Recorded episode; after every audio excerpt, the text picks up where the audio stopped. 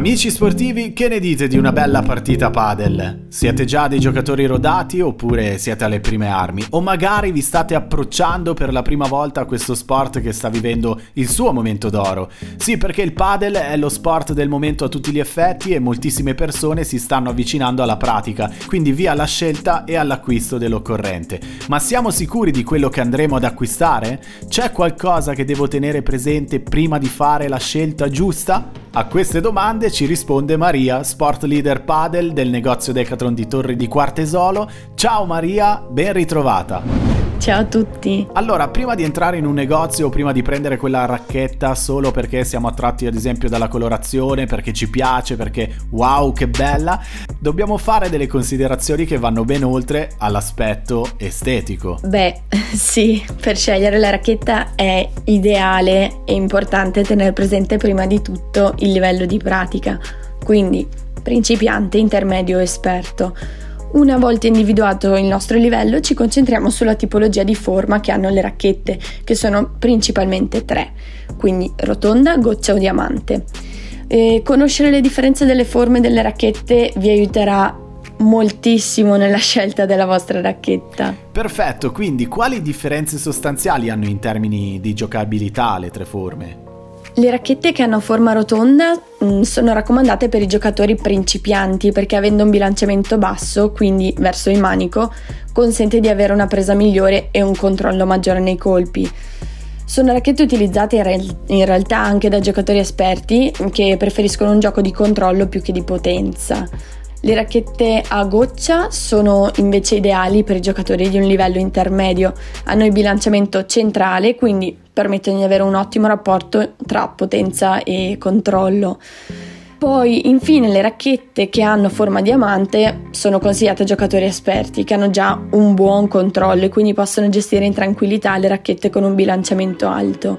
Sono sconsigliatissime ovviamente per chi è alle prime armi, in quanto un giocatore principiante non ha le capacità e l'esperienza per poter controllare una racchetta con il peso in punta. Quindi possiamo riassumere con rotonde per principianti o per esperti che non cercano la potenza, gocce per intermedio e diamante per esperti. Esattamente, poi per avere una buona presa sulla racchetta consiglio di cambiare spesso anche l'overgrip che inciderà leggermente sul peso della racchetta e sul bilanciamento. Senti, che differenza c'è quando si parla di grip e overgrip? Allora, i grip sono a contatto diretto col manico della racchetta, mentre gli overgrip vengono posizionati sopra il grip eh, per una presa più comoda. Diciamo che la dimensione degli overgrip è meno spessa rispetto a quella del grip. Eh, consiglio tra l'altro di cambiarlo frequentemente. In fase di vendita, mm, inoltre, vi consiglio di tenere in considerazione che i grip vengono venduti sempre singolarmente, mentre gli overgrip in gruppi da 3 o più. Cambiarlo è importante, hai detto, ma l'overgrip, oltre che incidere sul peso e bilanciamento della racchetta, incide anche sul comfort del giocatore? Assolutamente sì, ti consente di avere una presa decisamente migliore sulla racchetta. Infine un aspetto legato alle racchette invece è il piatto, che può essere liscio o rugoso. Eh, diciamo che più la racchetta è rugosa e più sarà semplice giocare con gli effetti. E riguardo al materiale delle racchette cosa puoi dirci rispetto alla schiuma o la fibra di carbonio? Diciamo che le racchette possono essere in carbonio, che è un materiale leggero, resistente e dalla consistenza dura. Questo materiale ti assicura sicuramente migliori prestazioni a livello di potenza e peso, eh, mentre la fibra di vetro ti permette una maggiore uscita di palla, essendo meno rigida, è un materiale morbido che permette anche di assorbire le vibrazioni a differenza del carbonio che è un pochino più rigido. Schiuma invece esistono vari tipi di schiuma, le principali sono la schiuma foam che è un ma- materiale elastico e morbido eh, che tra l'altro consiglio a chi soffre di epicondilite in quanto riesce ad assorbire bene le vibrazioni. Essendo materiale appunto elastico e morbido, eh, ha però una durata e un controllo minore.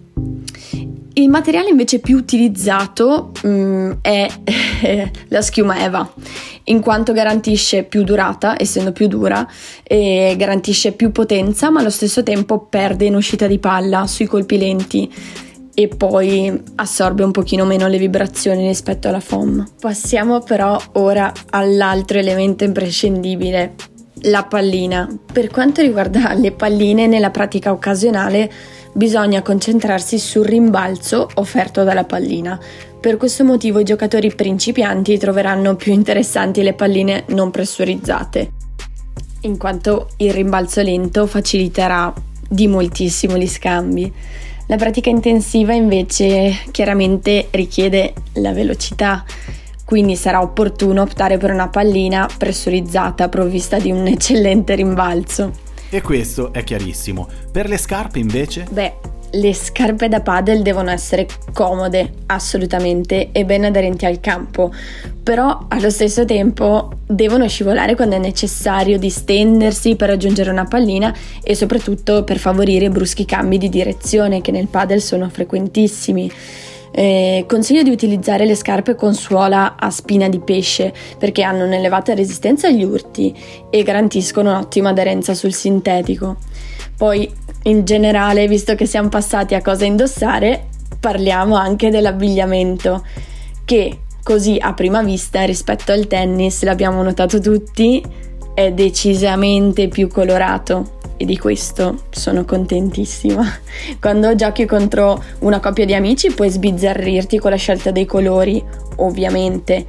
Occhio, però se si tratta di un torneo ufficiale bisogna comunque rispettare delle regole federali, se no la pena è l'esclusione dal torneo. Un piccolo esempio, cosa prevede il regolamento in questo senso? Beh, un piccolo esempio è che non puoi presentarti a un torneo federale in costume con le ciabatte o eh, con una maglietta senza maniche.